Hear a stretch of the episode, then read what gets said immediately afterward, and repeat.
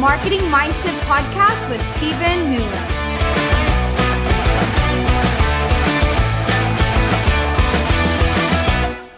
Hey, welcome back to the Marketing Mindshift podcast.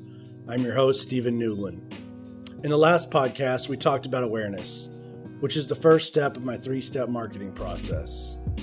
In today's episode, we're going to dive deep into step number two engagement. In basic terms, engagement is when a brand or a consumer brand excuse me, a brand and a consumer connect. When you engage with your customers, whether a prospective or a current customer, you're creating a meaningful interaction with them. I want you to think of this phrase as the I've known you for a while, so now I'd like to date you and get to know you better phase. In a world where the average American consumer is exposed to approximately 5,000 plus brand awareness messages each day, consumers have learned to tune most messages out. Businesses that have had the most success have created ways to engage with their customers. They have figured out a way to break through the noise and the clutter, or what we often call disruption. Ways to engage with your customers have significantly changed in the past decade, or heck, even in the last year, just due to COVID 19 was a, a wake up call for most businesses. A smart business owner realizes that this will, they realize this and will take an advantage of new mechanisms that are available. They'll engage with their customers on a regular and meaningful basis. Customers are smart, and after all, they have Google, Alexa, and Siri at their disposal. So now they let their fingers, or really their voice, do the heavy lifting rather than going through the old school way of the yellow pages or other methods. So, what does that mean for you? It means that when your potential customers are searching for a product or service, that they must be able to do two things. One, they must be able to find you quickly in a place where they're looking. And two, they need to find the information they're looking for as quickly as possible so they don't get frustrated. So if your website isn't on the first page of Google, or it doesn't pull up when somebody asks Alexa or Siri, not only do you need to resolve that, but you also better make sure that your website is modern and easy to understand. If they have to find you a slower way or dig for information, or there are just more obstacles to doing business with you, then they're probably not going to. So that's the goal of the holistic strategic marketer to remove as many obstacles as possible to doing business with your organization. Providing helpful information not only engages your prospects, but it also educates them. People like to feel the way that they're making a wise decision and that they understand what problem they are purchasing a solution to.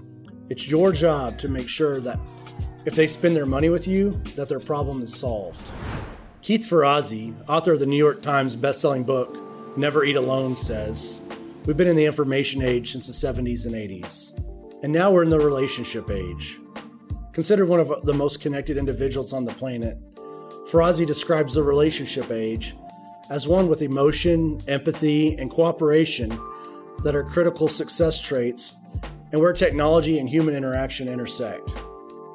Trust, conversation, and collaboration are paramount. Everything you can do as a business to ensure that your customers trust you is a way to increase the level of engagement you have with them. The buyer always has choices about with whom to spend their money. It should go without saying that they would prefer to do business with someone they know and like and trust. In other words, someone who can resonate with or communicate best with your target audience. Greg Ippolito, an award winning creative director, says that the key point of differentiation between engagement marketing and other forms of marketing is that the former is anchored by a philosophy rather than a focus on specific marketing tools. The philosophy he is referring to is as simple as it is effective, and it's simply this Customers prefer to be engaged in the sales process when they want, when they want, and by the channel they prefer. Take for an example shoe shopping. Zappos has made a huge name for itself as the place to shop for shoes. If you're inclined to shop for shoes online, at least. However, if you're one of those people who prefer to try on a shoe before you make a purchase, then Zappos might not be in your browsing history. That also means that those type of shoe shoppers won't be able to shop for shoes at 1 in the morning, but that's their choice. Traditional marketing is often seen as intrusive and disruptive. Like when a salesperson approaches you in a store, says hello, and asks if you're looking for anything in particular. While a few people might continue the conversation with that sales rep, most of us are going to feel a sense of annoyance and we'll simply mumble something like, I'm just looking so we can end the conversation. Engagement marketing takes the same retail setting and makes it eminently more useful. To engage a customer, the sales rep will hang back and engage with the customer only and if they express need for their help. Maybe through body language or your actions in the store, a good sales rep will either be able to intuitively sense when you need help or they'll respond when you have specifically requested assistance. That's the time to engage with the customer. For it's at that precise moment that they need questions answered or have concerns they want to express to aid in their purchasing decision. We've mentioned Starbucks in previous episodes of the podcast and also in my book, but they fit this example as well. Starbucks is one of those classic companies that has done an excellent job with engaging with their customers. Do they sell the world's best cup of coffee? Most people would say no. Do they offer the least expensive coffee? Of course not. Then what explains their phenomenal success? Engagement. They provide an assortment of ways for their customers to engage with their brand. They provide reliable customer service in an enticing environment where people can work that's not at the office or at home and where they can relax, enjoy a cup of coffee with friends or coworkers, and experience an exciting, relaxing environment. They also made their employees partners with the business by offering them stock options. So strong is their ability to engage with their customers that it's part of their mission statement to inspire and nurture the human spirit, one person, one cup, and one neighborhood at a time. The bottom line people buy Starbucks coffee for a variety of reasons, but mostly because of its perceived value. Starbucks made uh, coffee different. Starbucks made coffee cool. Most important of all, Starbucks created raving fans. Even though they may be late to their gate at the airport, people are still willing to stand in a line just to get their Starbucks coffee. That is engagement, and that is perceived value.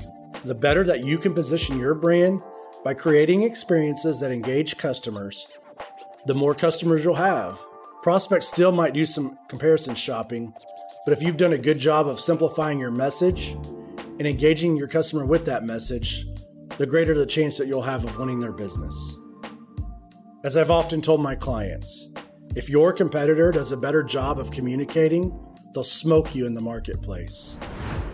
Before I close out this podcast, I want to mention just one other thing that's critically important to engagement. Don't be all things to all people. No pun intended, but getting engaged with a customer is a bit like dating.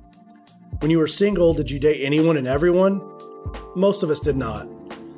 I'm quite certain that there was a certain look or a personality or some kind of character traits that you were attracted to, and people who had those qualities were the ones who caught your eye. The same is true with brand engagement. Don't waste your time and marketing dollars trying to entice just anyone. Find out who your target audience is and give those prospects a laser focus. Develop messages that will resonate with them.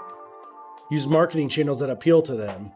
Understand how they think and what media that they consume. Deepen the relationship that you have with them by demonstrating just how much you have their best interest at heart. Deepen the bond, deepen the loyalty, and soon your efforts in engagement marketing will have you deeper in sales.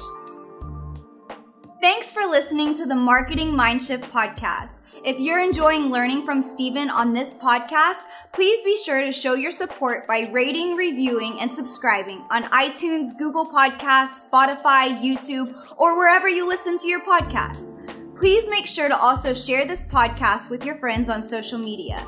If you're looking for more resources to help take your business growth skills to the next level, or for a copy of Stephen's book, you can find that at getstevensbook.com. Thanks again for tuning into the Marketing Mindshift podcast with Stephen Newland. Order your copy of the Marketing Mindshift at getstevensbook.com and follow us on social media at Synergy Creative and at Stephen Newland.